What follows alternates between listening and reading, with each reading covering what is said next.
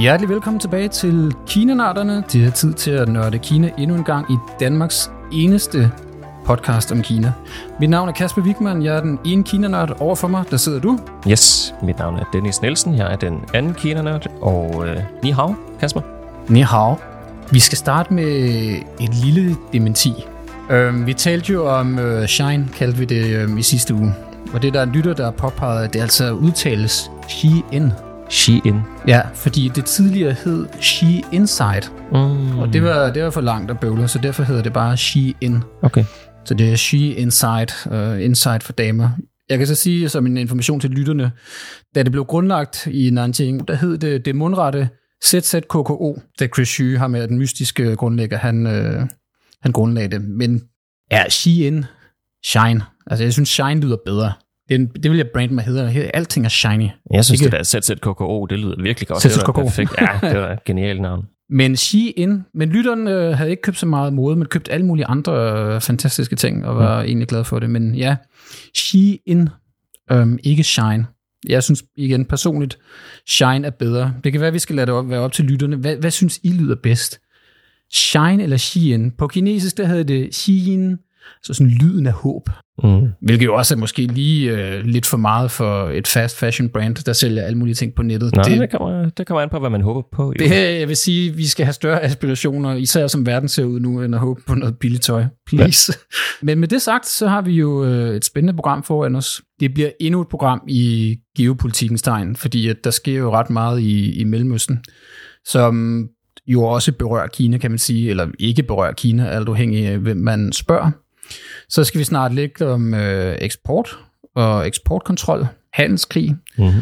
og så det sidste skal vi snakke lidt om øh, kunstig intelligens, som er et emne, som jo altid er, er oppe i tiden.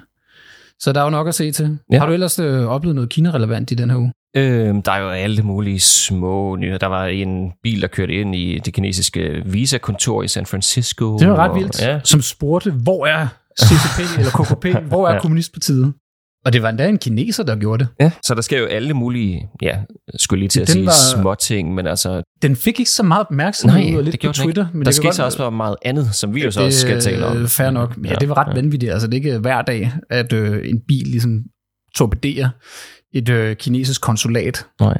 Det var som om sådan, det, ja, whatever. Ja, det, det var old news. Det, nå, det sker vel hver anden torsdag. Det, Jeg nå. tror, at USA og Kina har tænkt sådan, ej, ved I hvad, vi har, der er for meget bøvl, det gider vi ikke gøre et stort nummer ud af. Ved du hvad, bare, han er sikkert lidt ustabil ham her, så bare få ham øh, spærret inde. Ja, og derfor gider vi heller ikke gøre så meget ud af det, fordi vi skal tale om Israel-Palæstina-konflikten. Det bliver man næsten nødt til at tale om, desværre. Den, den skal vi have med, fordi det er jo vigtigt. Har du ellers nogle ture planlagt til Kina? Ture? Nej. Der er ikke noget i horisonten, der... Nej, men har du? Jeg står jo snart, øh, jeg er meget tæt på at skrive under på en lejlighed. Okay. I Beijing kan jeg godt afsløre, at det nok ja. Bliver højst sandsynligt, hvis alt klapper, at det er Beijing, jeg, øh, Sådan. jeg flytter til og skal dække øh, Kina fra for TV2. Så I hørte det her først, folkens. Lytterne får ligesom lov til at være, være først på, på den nyhed. Jeg går stadigvæk og venter på mit, øh, mit journalistvisum.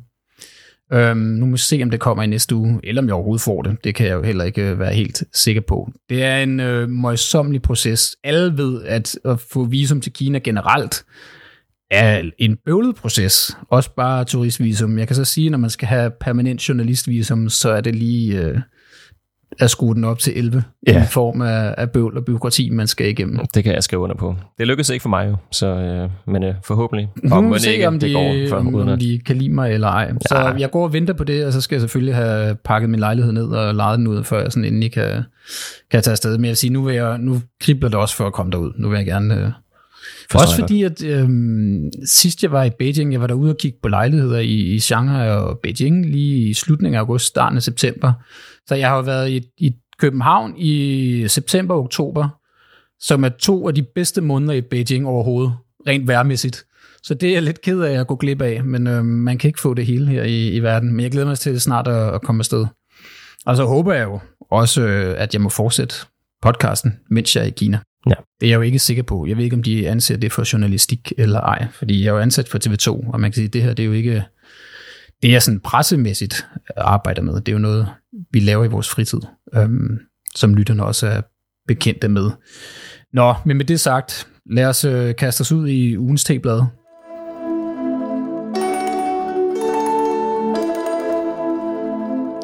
Det er næppe gået nogen forbi al, hele den forfærdelige, ulykkelige situation, der udspiller sig i, i Israel og Gaza øhm, i de her tider siden øh, sidste weekend. Og jeg skal sige med det samme, altså der, der er ikke nogen positive ting at sige om den her situation. Der er ikke noget, der kan retfærdiggøre, hvad Hamas gjorde i weekenden, men igen, det, det er kun de civile, der taber i det her. Der, der er ingen vinder.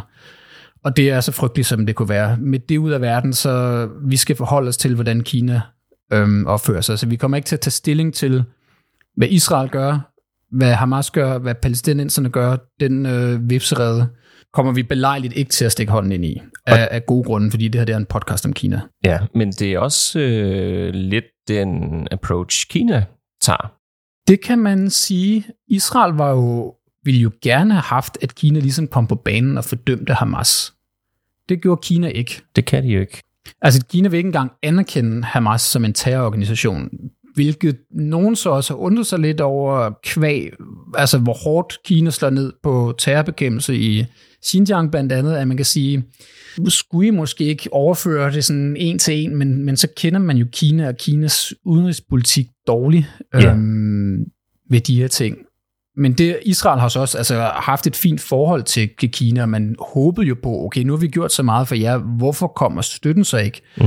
Og der kan man sige personligt, det kan være, at jeg skal lige vente med min egen øh, holdning og mm. analyse til det, men man kan sige, Chuck Schumer, senatets majoritetsleder, øh, var på besøg i Kina sammen med en delegation af, af folk fra senatet, og de fik et møde med Xi Jinping, hvor han selvfølgelig også prøvede at altså, kritisere altså Kinas svar eller mangel på samme i forhold til Israel og Hamas. Jeg ved ikke, om han har gjort sig nogle forhåbninger, fordi at kigge på krigen i Ukraine, hvis I ikke får Kina til at ændre noget der, så gør det nok ikke i Mellemøsten. Josep Borrell har også været i, øh, ja. i Kina I langt om længe, ja. kan man sige. At det skulle han jo have været. Jeg tror, det er hans tredje besøg, hvis ikke det er det fjerde, fordi så var der alt problemet med, at øh, den tidligere udenrigsminister Qin som stadigvæk er væk, som vi stadigvæk ikke har hørt noget til. Så måske, måske ikke er ved at blive undersøgt for den her affære. Han har så også øh, haft et møde også i, med sin øh, udenrigskollega Wang Yi, og også ligesom sagt det samme, vi vil gerne have Kina på banen til ligesom også altså fordømme Hamas og sådan noget, om Kina bare, nej. Jamen det kan de jo ikke. Altså de har jo, som du sagde, de har et godt forhold til Israel, men hvem har Kina ellers et godt forhold til? Det har de jo til Iran. Og Saudi-Arabien. Og Saudi-Arabien, ja. Siden øh, ja, i foråret, hvor Kina stod for at forhandle en, skal vi sige, kan næsten kalde det en fredsaftale ja, mellem... Det, det vil nogen nok kritisere. Det, lad os sige, at Kina slog sig op på, at det ja. var en stor udenrigs geopolitisk sejr, fordi nu havde han fået de her to parter til at mødes i Beijing. Og man kan sige, at de var og om det så er en reel fredsaftale. Ja. Det, det, det, det kan man diskutere og gå, gå i dybden med, hvis man har lyst. Ikke desto mindre har de jo gode forhold til både ja. Iran og Saudi-Arabien. Det beviser det i hvert fald. Øhm, så derfor kan de heller ikke helt øh, kritisere Hamas alt for meget. Nej, og noget af det Kina så også får kritik for, det er, at øhm, I støtter jo Iran. Altså der kommer nogle penge til Iran. I er også lidt allieret med Iran. Iran kommer også ind i, Belt, eller i BRICS. Ja. Der er også Belt and Road og alle de her ting også, som, altså Kina har jo også meget gang i, i Mellemøsten, kan man sige. Xi Jinping har også været på turné også i, i den arabiske golf, også øh, i slutningen af sidste år. Så der, man prøver lidt at holde sig gode venner med alle, men jeg synes bare fra europæisk side, fra amerikansk side og med Israels side, vil jeg sige, har I overhovedet ikke på nogen måde fulgt med i Kinas udenrigspolitik det sidste halvandet år med Kina og Ukraine. Hvad får jeg til at tro, at der kommer så et markant skift med, at de lige pludselig har, ved du hvad, nu vælger vi klart side og fordømmer det her. Altså, det, det virker jo utopi, og det, jeg synes bare igen, fint nok noget af geopolitisk øhm, spil, kan man ligesom sige, på, på den udenrigspolitiske scene, men tror I oprigtigt på, at, at I vil have en chance for det her? Fordi I ved jo, at Kina, hvis de kan slippe afsted med det, og være den her neutral, så gør de da det. Ja. Og Kina og Wang Yi har været ude og fordømme, øhm, ja, jeg fordømme for strengt sagt, men I har i hvert fald sagt, at Israel er gået ud over, hvad man kan tillade sig i selvforsvar ja. i Gaza.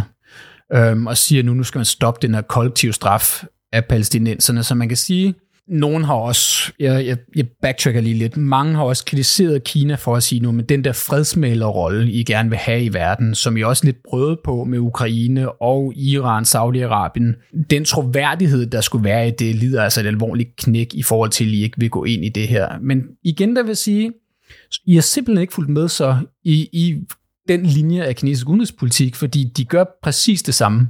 Det er en til en, ja.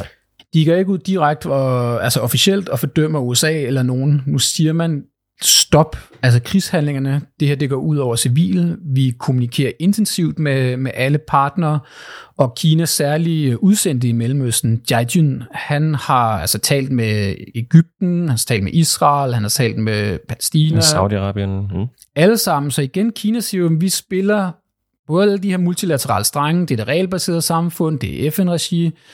Kina har også været ude og sige, at vi skal have den her tostatsløsning. Ja, det sagde de allerede på dagen, altså lørdag, ja. hvor... Øh. Og det er der så ikke også mange på, på Twitter, der ligesom har ioniseret lidt over, okay, der vil I gerne have en tostatsløsning med slet henvisning til, okay, med Taiwan, der er jo fuldstændig out of the question. Igen, det er jo sådan nogle lidt øh, drillende kommentarer, som lidt, altså for nogen, der sådan lidt håner Kina, selvfølgelig vil de jo aldrig, altså det er jo, det er jo Kinas forhold til Taiwan. Det vil de jo aldrig nogensinde gøre. Og så kan man sige, fint nok, de kritiserer ikke USA, men hvis du så kigger på kinesiske kommentatorer, en person som øh, Hu Xijin, tidligere redaktør for Global Times, andre sådan medtråde til kinesisk stat og ret, i hvert fald den her globale megafon, Kina har og bruger på sociale medier, de går ud og kritiserer USA. Og præcis som vi har set med krigen i Ukraine, der går de ud og kritisere USA og Vesten for at være på Israels side, og voldsforhærlige, være mm. krigsliderlige og forlænge konflikten.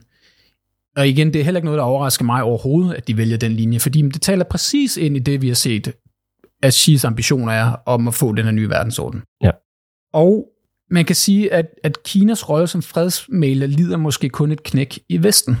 Det vil jeg nærmest godt garantere nu. Hvad, hvad Vesten synes om Kinas rolle som fredsmælger, er Xi Jinping fløjtende ligeglad med. Ja, for det er ikke dem, han sigter efter alligevel. Det er stadigvæk det globale syd. Yes. Som nu har verden vist det rigtig, rigtig mange gange, også med det her.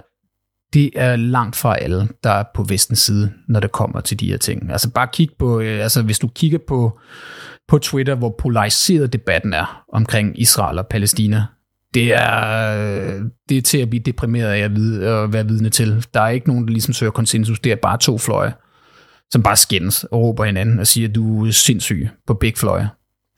Så det gør Kina jo selvfølgelig ikke, men det, det overrasker mig til stadighed, at man kan fejllæse det. Hvis vi så tager den lidt dybere øhm, og peger pilen indad, Josep Borrell, som er altså, den hovedansvarlige for EU's øh, udenrigspolitik, da han var i Kina eller, og mødtes med, med sine kolleger der, der har han sagt, at det, det er på tide, at Kina ligesom tager EU mere seriøst, sagde han. Og man ligesom accepterer, at, at EU og Kina er lidt ikke på kollisionskurs, men lidt sådan mod hinanden. Og der tænker jeg bare, at, øh, at Josep Borrell altså overvurderer EU. Jeg tror, hvis du spurgte og hørte de samtaler, der er i når man diskuterer kinesisk udenrigspolitik og i toppen af partiet, måske til politbyråmøder øhm, eller politbyråets stående udvalg. Jeg tror ikke, man er særlig bange for EU. Jeg tror i forhold til Ukraine også sådan noget, men der er man jo selvfølgelig bange for at ramme sanktioner, men det er primært USA, man ikke vil en fuld konfrontation med, og man vil heller ikke have et EU, og det vil sige de fleste EU-lande, der kommer over i favnen på USA. Men man har jo set nu de sidste mange, mange år, fint nok, der er den her øhm, risikoreduktion men de kan jo stadigvæk se, hvor vævende EU er i forhold til Kina og medlemslandene. Altså straks går von der Leyen ud og siger, at nu skal vi se at undersøge altså, subsidier af elektriske køretøjer. Straks hører du Tyskland sige, ah, Scholz var, det er måske en dårlig idé, fordi det er den tyske bilindustri, der har størst at miste i en handelskrig med Kina, så det ved Kina udmærket godt. Så måske skulle EU tage, og, og igen, jeg har sagt det her mange gange i, i programmet, og jeg vil godt sige det igen, vores stillopfattelse i Europa og i Vesten er det største benspænd i forhold til Kina. Vi tror, vi har meget mere skulle sagt, og meget mere at komme efter, end hvad vi egentlig har, men vi er også dybt fragmenteret, når det kommer til Kina. Altså, hvis vi virkelig ville noget, og det kan vi måske også komme ind på senere, når skal vi snakke om, om eksportkontrol og, og de her ting. Hvis man virkelig ville sende signal, så skal man jo gøre det. Men altså, med situationen i Xinjiang, med Hongkong, også lidt måske med, med krigen i Ukraine og Rusland, det er jo ikke fordi EU virkelig har sat hårdt ind mod hårdt. ikke på samme måde, som USA har gjort det. Og det ved Kina godt, så jeg forstår det udmærket godt, at Kina ikke tager USA's eller EU seriøst som en, en geopolitisk spiller. Fordi ja, det, ja, fordi det ikke er en geopolitisk spiller også. Altså. Det kunne det være. Jeg kan godt lide ideen med, med EU, og vi siger jo også i Danmark, altså dansk udenrigspolitik, at vi ligesom skal tage de her slagsmål, så gør vi det i EU-regi, men, men har, har, er det en reel stemme? Altså hvis vi snakker på en helt stor geopolitisk klinge, jeg forstår godt med virksomheder og alt sådan noget, men, men har vi lyst til at tage det slagsmål med Kina, som der skal til? Det er jo spørgsmålet. Med den her ændrende verdensorden. Det, altså, øhm, kineserne vil jo helst ikke have et slagsmål heller. De prøver også at bejle lidt til, at EU går mere i Kinas retning, end at gå USA's retning. Øh, og det fik Josep Borrell jo også at vide, da han var i Kina, at øh, forholdet forbedrer sig mellem Kina og EU, og vi vil gerne søge øh, hinanden lidt mere. Altså, Kina prøver heller ikke at skabe den samme, skal vi sige, afstand til EU, som de gør til amerikanerne. Overhovedet ikke. Men jeg, igen, jeg, jeg kan også, når vi snakker Kina og, og geopolitik, jeg kan også, altså, har folk glemt, hvad Yang Jiechi han sagde til det her topmøde i Anchorage øhm, i Alaska, da han stadigvæk var kinesisk topdiplomat, før Wang Yi blev det, hvor han sagde, at den er tid, hvor Vesten og USA ligesom kan tryne Kina og mobbe Kina til at ville noget, den er for længst forbi. Og det er altså ved at være nogle år siden. Så igen, USA kan jo ikke gøre noget. Altså Kina gider ikke og på nogen måde at se ud, som om de danser efter USA's pipe. Og de kommer heller ikke til at gøre det, altså medmindre de bliver voldsomt, voldsomt presset. Så altså jeg tror, at EU og Vesten skal prøve at ændre en strategi, og altså når vi snakker Kina geopolitisk, vi har jo den her idé om, at det regelbaserede samfund, og med de institutioner, som, som Vesten jo i høj grad også har været med til at skabe, i, især i efterkrigstiden, at Kina ændrer, de her, Kina ændrer spillereglerne. Og det gør de sammen med Rusland, og det er en klar strategi, at vi kan sige, at det kan vi være fortørnet over og stå fast for reglerne, eller også er vi nødt til at forholde os til, at der er nogle nye spilleregler, og begynde at spille efter dem. Ja, fordi Kina spiller allerede, allerede efter dem, og de bliver ved med at spille den vej. Så og det er jo lidt det samme også, når vi snakker altså subsidier, elkøretøjer, Kinas industripolitik, sådan, jamen, de bryder reglerne og sådan, ja. Det kan godt være. Det kan vi brokke os over, hvis Kina kan slippe afsted med det, men så, så slipper de afsted med det, så er de jo vundet. Så vil vi så begynde at spille efter de regler, Kina også spille efter, og så ligesom også sætte hårdt mod hårdt, kan man sige, hvis vi skal pege pilen ind af. Altså sådan handelsprotektorat og sådan noget, der er EU måske ikke øh, dem, der skal pege sådan mest fingre og sådan noget. Nu går det så lidt ud over os, så det er jo forfærdeligt. Øhm, men det skulle man måske også begynde at, at overveje. Altså, ja. altså amerikanerne prøver at køre hårdt med hårdt. Det kommer vi også tilbage til, øh, når vi skal tale ja, om eksport om, om, om det lykkes. Men, ja man skal måske gøre sig nogle tanker om Kina i den her nye verdensorden. Hvad er det, der skal til? Og er det det rigtige, der skal til? Og gør man det rigtige? Det, øh, det synes jeg, folk har det lidt svært med. Man kan så sige så også, altså hvis vi kigger på, også hvis vi snakker situationen i Israel, der er jo sket også meget. Altså der var jo en, en ansat på den israelske ambassade, der blev overfaldet og, og dolket i Beijing. Helt vildt sindssyge billeder han overlevede. Men altså, du så vi, se videoen, der var blod over det hele, sådan, og det er bestemt ikke noget, man ser hver dag i Kina. Det er så, så langt ude, som det overhovedet kan være. Men igen, altså følelserne det jo frit spil også altså i Kina, og man i sådan et sikkert sted, som, som Beijing og Kina er, og folk, der har været i Kina, ved igen, det er ret sikkert at så færdes rundt. Altså det er ikke fordi, man risikerer den slags. Det er jo voldsomt. Så er der mange, der har påpeget også, at der har været kommentarer på Weibo, som har været ekstremt antisemitiske. Altså folk har været vanvittige. Og der er en vigtig pointe, som jeg synes, folk glemmer. Du vil altid kunne finde ekstremt rabiate, helt vanvittige udmeldinger og synspunkter på sociale medier. Om det er på Twitter, X, Facebook eller Weibo eller andre steder, det vil du altid kunne finde. Og igen, hvis du har fundet 1000 udmeldinger på Weibo af et land på 1,4 milliarder, det er på ingen måde repræsentativt. Så jeg synes, den måde at lave journalistik på, og prøve ligesom at sige, se hvad der sker online, det er sådan, nej. Og det svarer lidt til også i Danmark, når der er nogen, der har fundet sådan, øh, folk raser på Facebook, fordi man har fået, fundet 10 mennesker, der skriver et eller andet. Det er så dårligt. Det synes jeg virkelig, altså fint nok, man dækker det, men man skal bare vide, at det er ikke repræsentativt for noget, udover det viser, ja, der er også helt vildt vanvittige holdninger på sociale medier i Kina. Surprise. Funny enough. Ja, du kan finde alt på Weibo. Altså, der, der er ingen grund til at ja, gå den vej som journalist overhovedet. Altså, det, det, Nej, det sige, ikke. Nogle af de medier, der ligesom har taget det op, det er jo selvfølgelig også nogle, som er lidt mere kritiske over for Kina. Så der er jo også jo, en dagsorden i, i, i at male det i et, øhm, i et særligt lys, kan man sige. Men øh, det er ikke så dygtigt i hvert fald. Man skal i hvert fald tage sin forbehold, når man læser den slags, fordi man kan hurtigt bare sige, åh, hold da op, Kina er vanvittige, og de hader jøder ikke mere end hvad folk ellers gør på X, og hvad man ellers hører. Ja, altså Israels øh, ambassade i Beijing har jo i mange år, altså årtier, gjort et rigtig godt stykke PR-arbejde i øh, Beijing. De har virkelig mange følgere på øh, WeChat og så videre. De, altså, de gør også et godt stykke arbejde og bejler til den kinesiske befolkning.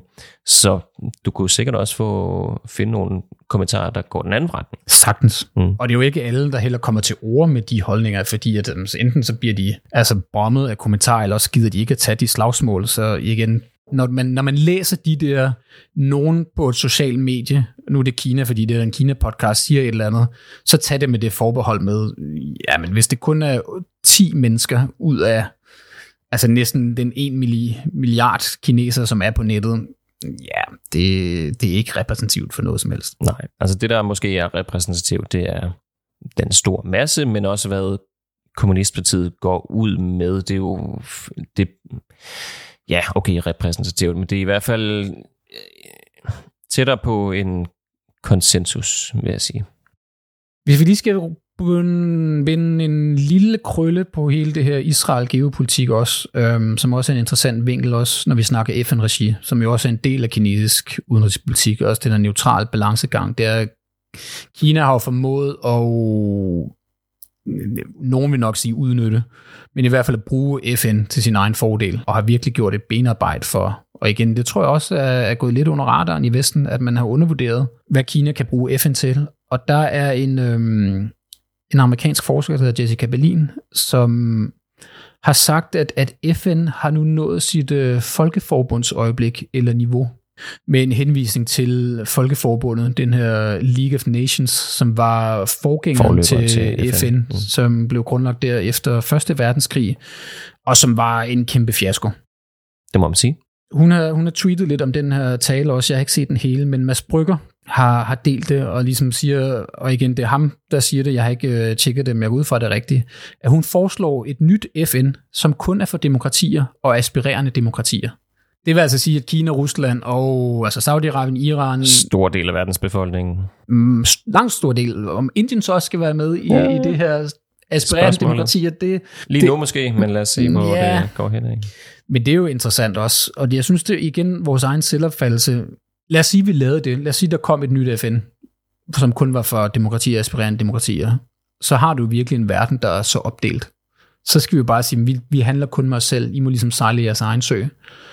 Og det kan, man, det kan man jo ikke. Så skal vi jo bygge en mur og holde flygtninge ude og alle de her ting. Og mange taler jo om, om nu er der en ny kold krig. Jeg synes, det, det er en rigtig doven måde at se verden på. Jeg forstår godt, hvorfor folk gør det, for det er en nem måde at forklare de her blokstrukturer, der kommer, men igen, den her forsimpling gør også bare, at du misser alle nuancerne.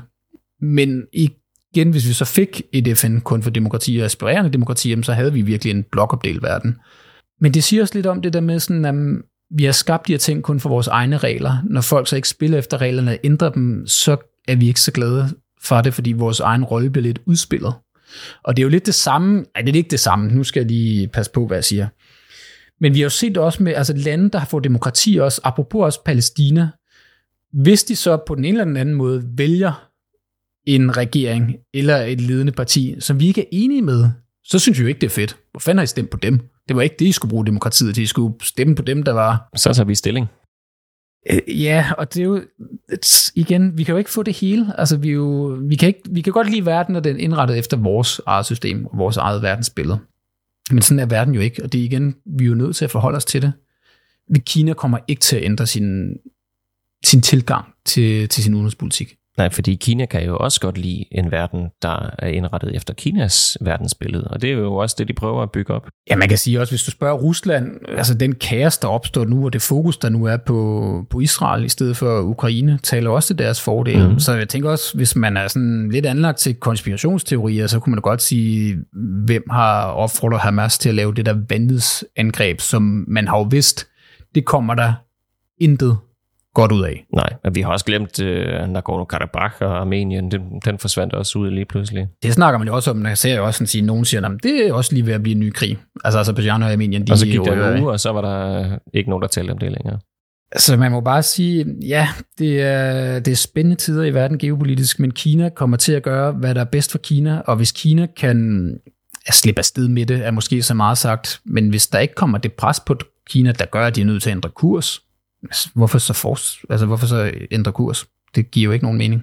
Så holder du så gode venner med Iran, og stadig også Israel, fordi du har heller ikke, du har bare sagt, den her konflikt, de civil dør, og så sige med USA og Vesten, det er jo, altså igen, det er det samme, vi har hørt det sidste ja. halvandet år. Hvis man kan spille på begge heste, så vinder en af dem nok på et de, eller andet tidspunkt. Vi blæser har mel i munden, så er vi gode venner med alle, uden egentlig at tage stilling. Mm. Og igen, det er jo lidt vælsindet. Altså, det er jo sådan lidt en nem måde at, at køre det på, men igen, hvorfor lade være? Altså, hvorfor presse ud? Hvad får du ud af det? Men omvendt kan man så sige, det er måske den menneskelige, altså det er den mest konsensussøgende menneskelige øh, retning, Kina måske tager. Altså ja, fordømme men, angreb på civile på begge fløje. Ja, altså det er der nok nogen, der vil være enige i. Sådan, det er jo nemt ikke. Man kan også, altså modsat, hvis man skal lege djævelens advokat, hvad vil Kina få ud af at fordømme Hamas? Ingenting. Og, og sætte sig på, på Israels side. Vesten vil jo ikke få et bedre forhold til Kina. Vil jo ikke klappe og sige, okay, nu er I gode. Nej, ej, nu er vi venner. Der er jo intet, der er glemt. Rivalisering er der stadigvæk, så jeg forstår det godt. Sådan, nej, så er det som om, Vesten har presset os. No chance in hell, at vi gør det. Men det kan være, at vi skal lukke den her snak. Men det er mere også for at sige vigtigheden af, at igen også fra Israels side og fra Vesten, vi bliver ved med at fejllæse Kina. Det, jeg, det overrasker mig, at det kan komme som en overraskelse.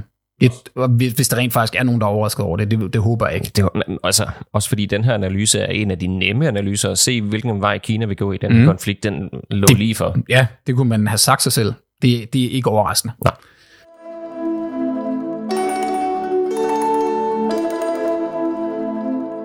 Jeg ved, at du meget gerne vil snakke om øh, et grundstof. Ja, øh, det var faktisk, nu vil jeg nok øh, få lidt skæld ud fra øh, fysikinteresseret, men øh, det var første gang, jeg hørte om germanium og gallium. um, ja, jeg ved ikke, øh, kender du germanium, Kasper? Det gør jeg, men det er også kun fordi, at det er på grund af Kina. Jeg vil sige, det er, jeg er matematisk student, Um, og så kan folk tæl, tænke sig til, hvor, hvor gammel jeg er, når jeg en, en den og den slags. Men havde ikke uh, kemi på højt niveau, men jeg havde det på, på C-niveau.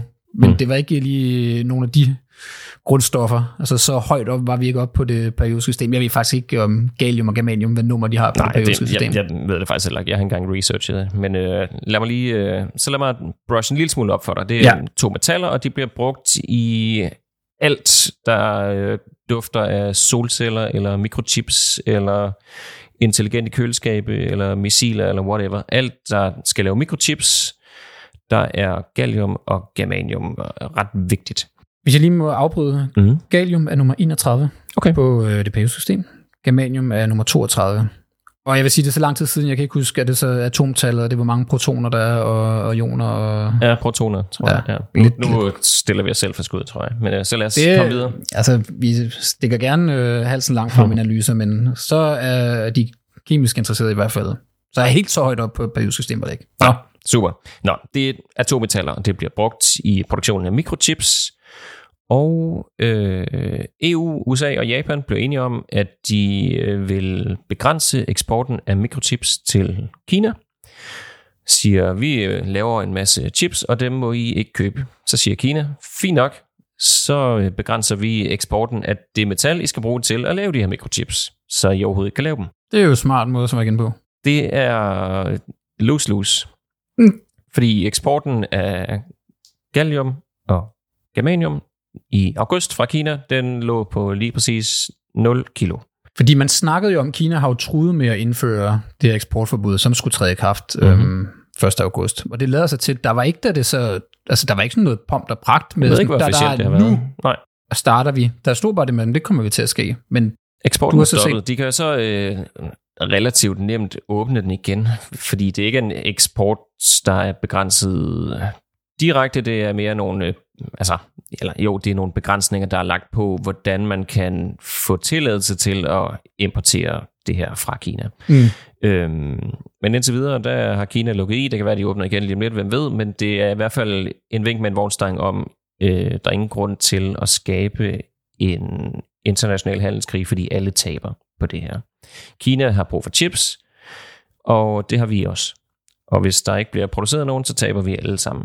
Og det er ikke, altså det er jo ikke en stor nyhed andet end, det er et meget håndgribeligt eksempel på, at alle taber på det, hvad man så vil kalde decoupling, eller øh, ja. altså, vi kan godt skaffe vores germanium andre steder fra, men det kan vi for eksempel fra Tyskland, det er måske derfor, det hedder germanium, det ved jeg ikke. Ja. Men det er nogle gamle miner, der så skal startes op igen, og det koster milliarder. Jeg så et tal, der hed 40 milliarder dollars for at åbne de der miner op igen. Man kan sige, at Kina producerer 80% af verdens gallium og 60% af germanium. Ja, jeg så, altså tallene varierer faktisk lidt. Jeg så et sted, hvor gallium lå helt op på 98% af verdens produktion kommer fra Kina. Det, så, og det er jo altså noget, Kina også har gjort også ved, altså EV-teknologi, også hvis du kigger på solceller, de sidder jo på hele forsyningskæden. Ja, det må du nok sige. Og det er jo så det, når vi snakker dekobling, har vi så lyst til at åbne nogle miner op i Europa, forurene selv i vores mm. øh, baghave. Mm. Det er, er jo så spørgsmålet, men man kan sige, altså... Det bliver også dyrt. Altså det kan godt være, vi kan, men, og det forurener, og så siger vi, ja, det vil vi gerne, men det bliver også dyrt. Det er for alle parter. Men man kan så sige modsat. På den lange bane er det altså ikke bare et kæmpe selvmål af Kina, fordi det så accelererer dekoblingen fra, at Vesten så siger, fint nok, vi skal slet ikke være afhængige. Og igen, når vi snakker om risikoreduktion fra EU's side, det er der, de kan ramme os. Så er vi nødt til at source det andre steder fra, og så finder vi ud af, okay, hvor i verden kan vi hurtigt få en produktion op at køre, og så kan Kina stå med 80% af germanium, der er ingen til at købe det. Hvis det er det, der er konsekvensen, hvis, altså det gør være, at Kina spiller højt spil, og de så håber på, at vi tænker, ups, det var måske ikke så smart, lad os prøve at blive gode venner igen, så vi ikke behøver at åbne de der miner i Ungarn og Tyskland selv, mm. eller Kazakhstan, eller hvor det er, man får det fra. Det kan jo være, at det er bare højt spil, og det, altså, det var også det, vi talte om. Det kommer jo lidt fra amerikanernes forsøg på at spille hardball. Mm. At det kan også være, at det måske var lidt, øh, ja, ikke så langsigtet, øh, lidt et selvmål, fordi hvis det begrænser deres egen mulighed for at producere chips, så er de jo heller ikke selv tilfredse med det. Så, altså, enten ender det med decoupling, eller også ender det med det modsatte. Og Kina spiller måske lidt højt spil ved at stoppe for eksporten men øh, det kan være, det det rigtige spil. Who knows? Jeg ved det ikke. Det kan også være, det er fuldstændig forfejlet, og de så bliver de koblet, og vi lever lykkeligt til vores dags ende uden Kina. Det Ja, så kan man jo håbe, at, man på. at EU-landene, det er måske også det, Kina altså kalkulerer med, at man fra EU's side vil sige, okay, nu er vi nødt til at lige presse USA og sige, kan I måske ikke lige ikke være så hissige med altså restriktionerne på mikrochips til Kina? Det kommer nok ikke til at ske, fordi at igen, Ej, militære applikationer af det, og Kinas økonomi er Ja.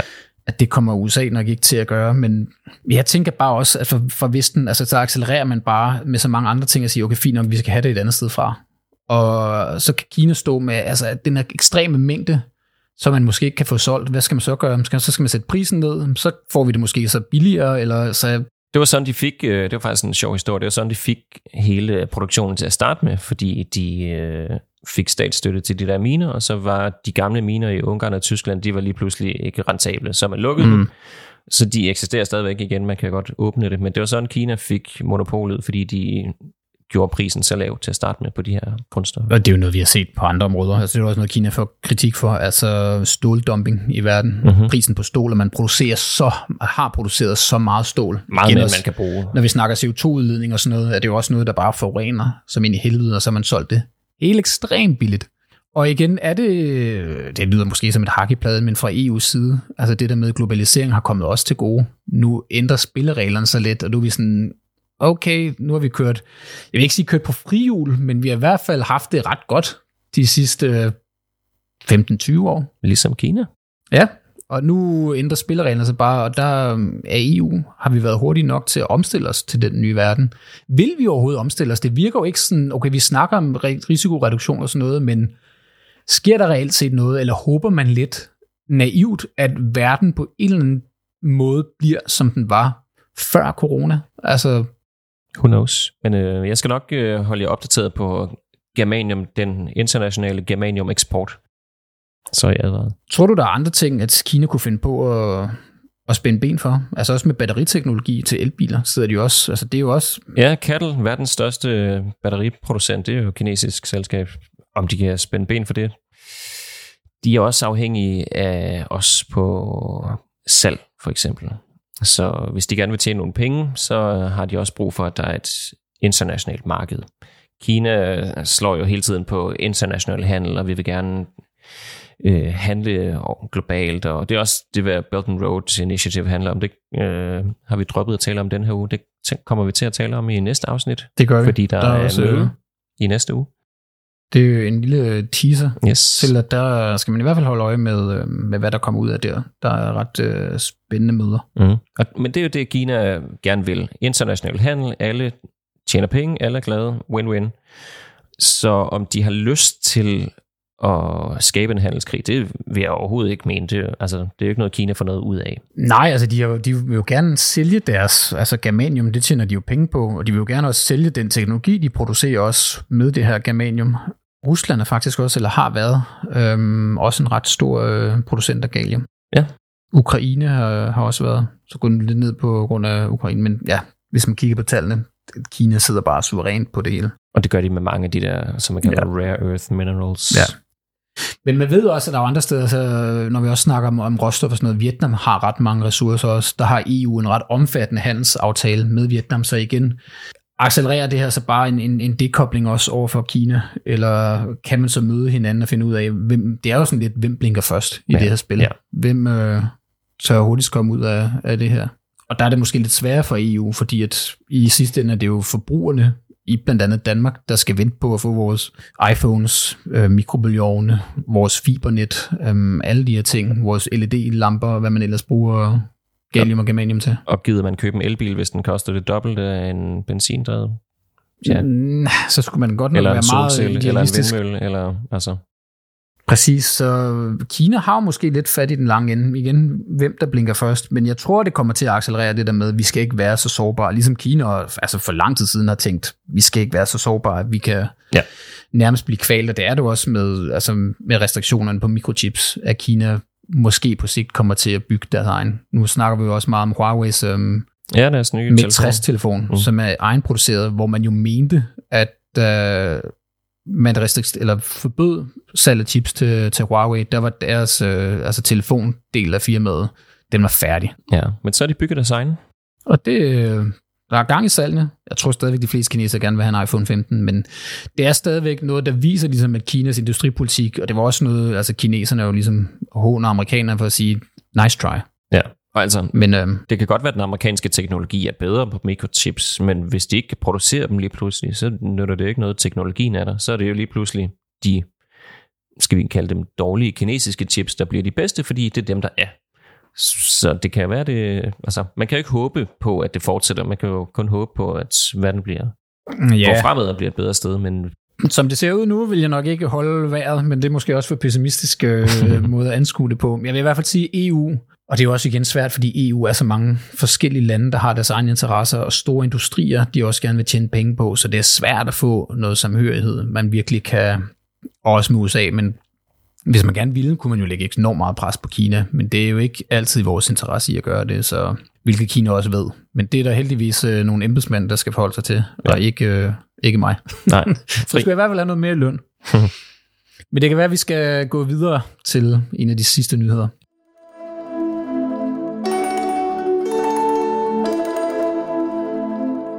Altså, vi bliver jo lidt i øh, AI-mikrochips-verdenen. Du har fundet en lidt, uh, skal vi, jeg vil kalde det skræmmende historie, Kasper. Ja, det er jo fremtiden, som ikke engang er fremtiden, det er jo, det er jo nutiden. Det er jo her nu, det er samtiden. Fremtiden er jo skræmmende. Ja, det er samtiden, øh, så sandelig også, kan man sige. Det er heller ikke, du, du skulle have boet en sten, og det har vi også sagt i programmet før, hvis du ikke har fået øjnene op for AI i år 2023 virkelig øh, er kommet frem og i gang med at ændre verden. ChatGPT, øh, Midjourney, billeder alle de her ting, deepfakes er rykker virkelig hårdt. Bare se med ChatGPT, de nyeste versioner, man kan ekstremt meget. Og når vi snakker kunstig intelligens, øhm, jeg ved godt, der er mange, der gerne vil kalde det KI. Det lyder bare lidt kluntet i forhold til AI. Nope. Så vi beklager til Jarl Cordua og Jarl Cordua lignende. Vi kommer altså til at sige AI. Øhm, vi skal nok sige kunstig intelligens, når vi ikke forkorter det. Men KI lyder altså fjollet det er Kina jo kendt for at være længere end USA i implementering af, af kunstig intelligens, og hvad man ligesom kan bruge det til udrulning. Og der er kinesiske firmaer er jo også øh, meget opportune og entreprenante. De griber enhver mulighed for at kunne tjene penge. Og der er jo mange science fiction film rundt omkring, hvor man har set computerprogrammer, der simulerer en, en virkelighed, hvor man ligesom genskabe nogle ting. Der er en virkelig god serie, jeg tror det er på HBO, der hedder Devs, DEVS. Jeg vil ikke afsløre for meget, men se den, for den handler om lidt af det samme, uden jeg vil sådan fuldstændig spolere plottet i den. Matrix er nok det mest kendte eksempel på at en, en kodet virkelighed. Det er måske det, vi, vi nærmer os. Øhm, der er også mange, øh, hvad hedder det, Black Mirror afsnit. Ja, og så er der Her med Joaquin Phoenix, mm-hmm. hvor han jo bliver forelsket i sin AI, som han taler med, som han har en helt personlighed. Og det er man sådan lidt i gang med i, i Kina, og en, en science fiction film, Wandering Earth 2, som kom ud i det her år, altså plottet i det blandt andet, det er sådan en videnskabsmand sådan jagt på at skabe en udødelig digital kopi af hans datter, som døde i en, en bilulykke. Og igen, det er et plot, man har set før i mange science fiction film. Men der, der er et øh, kinesisk firma, der hedder Superbrain, Superhjernen, som er et, et AI-studie, som ligger i byen Taizhou. Og deres sådan grundlægger, Zhang Ziwei, han har udtalt til Sixtone, som har historien, at det også øh, startede med en forspørgsel fra en far, der gerne ville bruge AI til at altså ligesom forbinde med sin søn, som også var død i en bilulykke. Øhm, og så har han så skabt sådan nogle digitale avatarer, altså kopier af, øhm, af afdøde, hvor man ligesom fodrer den med, med videoer og skaber nogle robotter, og det koster altså sådan en, en skræddersyet chatrobot, hvor der så er sådan et, et, et billede genereret baseret på det, koster mellem 50.000 og 100.000 yuan. Næsten det samme i, i danske kroner. Hvor du så kan f- altså have en samtale med din afdøde. Og det er jo en vild fremtid. Altså jeg tror, alle har jo, har jo prøvet at miste. Det er jo en menneskelig natur. Vi kommer til at dø, og dem vi kender kommer også til at dø. Det, det er det eneste, der er givet i den her verden, det er, at vi skal have igen. Ja, eller på et eller andet tidspunkt, det er det i hvert fald lige her nu. Lad os nu se, hvor, hvor vidt det går med, med science fiction. Men det er der ret mange firmaer, der er begyndt på. Det er selvfølgelig også noget, som deler vandene på, på sociale medier.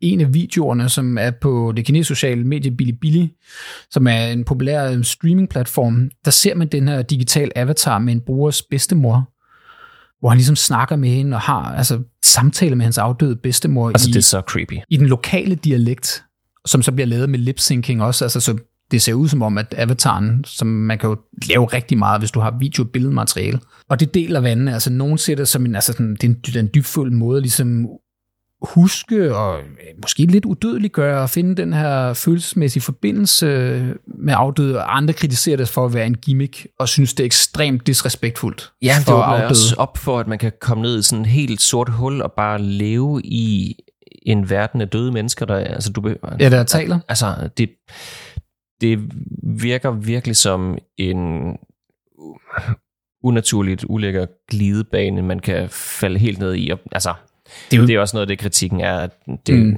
man kan risikere at ende i en verden, hvor man aldrig kommer videre over den sorg. Altså, det, det er ja. også en del af sorgprocessen at komme videre, men de her grief bots, som de hedder, altså sorgrobotter. Ja, hvor, hvor går grænsen? Hold, er det så også, i det? Ja. Er det så også din ekskæreste, der det. forlod dig? At du kan lave, nå, fint nok, så laver det bare en kopi, så ja, kan jeg stadig snakke med hende, og så at du kommer aldrig rigtig videre. Nej. Altså, du får aldrig lov til at bearbejde den sorg. Det bliver jo en, en digital sutteklud. Det er en del af det at være menneske og miste, som du siger. Det virker bare ja. ekstremt usundt ikke at have den proces. Men igen, altså, hvis du, du har selvfølgelig også videofilm, men det er jo nogle ting, der er sket. Altså, og det her, altså, ligesom med, med Her, hvor du godt rationelt ved, det her det er en robot, du må også rationelt vide, det her det er ikke min bedstemor, det er ikke min datter, det er ikke mit barn, men det ja. kan jo risikere meget hurtigt at blive så virkeligt. Men på et eller andet tidspunkt tænker jeg også, det må være forfærdeligt, fordi når du så slukker for den, så du ved jo, det er ikke min datter, men giver det der et eller andet fix? Ja, og hvis den siger et eller andet, som man ikke havde gættet på, at den person ville have sagt, hvis de havde været i live, får man så et andet billede. Altså, det, Ja, altså hvad for nogle samtaler man skulle have. Det, det er i hvert fald en ret interessant etisk debat, og det er jo også meget sigende for, for det kinesiske samfund og den teknologiske udvikling i Kina, at de på så mange områder er så langt fremme. Og så får de her debatter. at man kan sige, at man skal det have været tilladt. Og det er måske interessant, virkelig interessant i et land som Kina, hvor at tilbedelsen af de afdøde Jeg skulle lige til at er sige, så vigtig. Ja, altså der er jo en øh, stor respekt for de ældre generationer. Og Ja, den, Og dine forfædre, altså Ja, der er jo helligdage, altså man har jo Qingming Festival, gravfejnings øhm, dagen, Mm. gravfejningsfestivalen, Tomb Sweeping Festival, hvor man ligesom renser de afdødes gravsteder, ja, og ligesom man gør spiser pæne og gør frokost og hygger. Og, altså, og det, brænder ting til Ja, for de afdøde, så man ser sådan folk, der køber alt muligt, du kan købe, altså kopier af en Audi, du kan brænde, fordi så ryger det op, og telefoner, og der var der også her under corona, der kunne du fordi folk jo var låst inde og ikke kunne rejse til gravstedet, men så kunne du få nogen i lokalområdet til at gå derned og ligesom FaceTime og vise det. Så på den måde er teknologien jo allerede.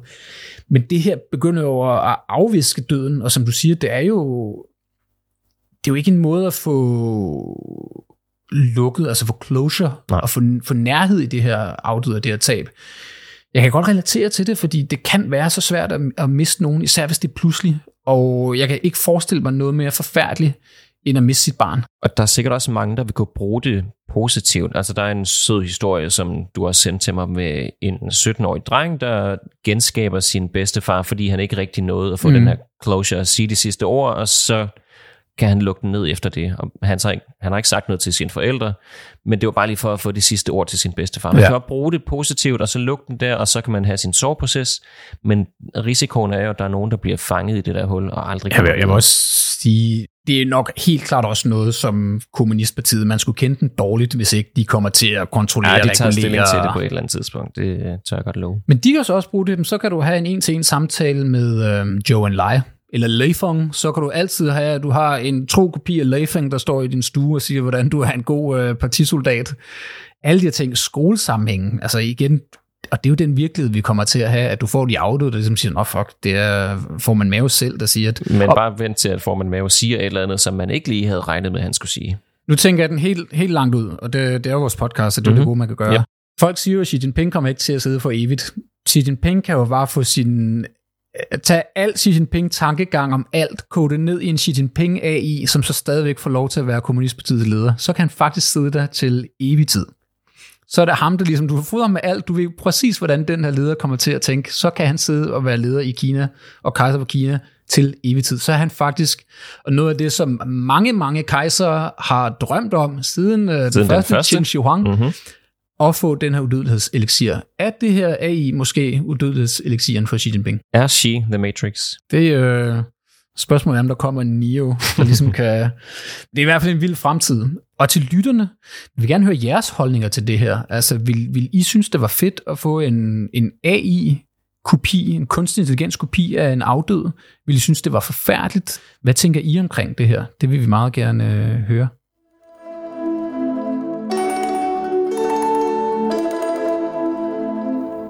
Vi skal til at runde af igen. Det har været endnu en, en interessant udsendelse, hvor Mhm. vi også er kommet øh, lidt vidt omkring øh, med nogle af Kina-nyhederne i den her uge. Og som sagt, vi ser frem imod øh, Belt and Road Forum, Ja, det er som spændende. vi optager her søndag den 15. oktober. Så på tirsdag og onsdag, der løber Belt and Road Forum af stablen. Og Putin deltager, Viktor Orbán Ja. deltager også. Øhm, EU's evige problembarn. Mm. Øhm, tager det over med et tidspunkt, hvor Italien gider være med i Belt and Road. Så Ja, de meldte sig ud. Ja. Jeg ved faktisk ikke, om de har meldt sig ud, eller om de bare sagde, at vi har intention om at gøre det. Mm. Har de officielt meldt sig ud? Øh, jeg synes ikke, de var på kortet sidst, jeg kiggede. De har nok allerede ude, men det Ja. bliver i hvert fald interessant at følge. Og så er selvfølgelig mødet mellem Xi og Putin. Ja. Og Putin har været ude i dag også og rose Xi Jinping til skyerne. Altså virkelig sagt, han er en mand, der bare ved, hvad han laver. Han er så god og sådan noget. Jeg vil sige, jeg vil fandme gerne have, at mine venner roste mig så meget. Eller det ved jeg faktisk ikke, om jeg vil. jeg tror måske, det er meget godt, at mine, mine venner også har et kritisk blik på at, at sige, du er altså også mm, ikke altid lige øh, god i, i kanten. Du ved, der stikker noget under, hvis det bliver alt for smisket. Det her det kan måske være teaseren til det. Han har sagt, at, at Xi Jinping han laver ikke sådan kortsigtede beslutninger baseret på den nuværende situation. Han ligesom tilser, vurderer situationen, analyserer det, ser frem mod fremtiden, og det er, hvad der ligesom adskiller en ægte verdensleder fra det folk, som vi kalder midlertidige arbejdere, der kommer fem minutter for at vise dem selv øh, på den internationale platform, og så forsvinder, Hold uden op. at nogen har bemærket dem. Hold da op. Altså, det vil jeg ikke engang skrive om mig selv. Ej, det er meget, meget underdanigt. Det, jeg synes også, det siger lidt om, om styrkeforholdet mellem de to. Ja, Putin har brug for Xi. Det har han, så det her venskab uden grænser, altså den her bromance, det er... Det er lidt ensporet måske, ensrettet. Så det bliver interessant at se, hvad, hvad der kommer ud af, ja. af det her møde. 17. og 18. oktober.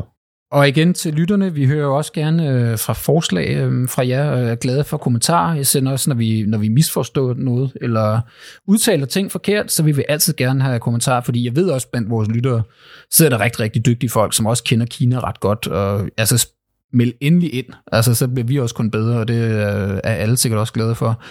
Og igen, den her podcast, Danmarks eneste Kina-podcast. Hvis man vil støtte foretagendet, giv os gerne en femstjernet anmeldelse på de platforme, I høres på.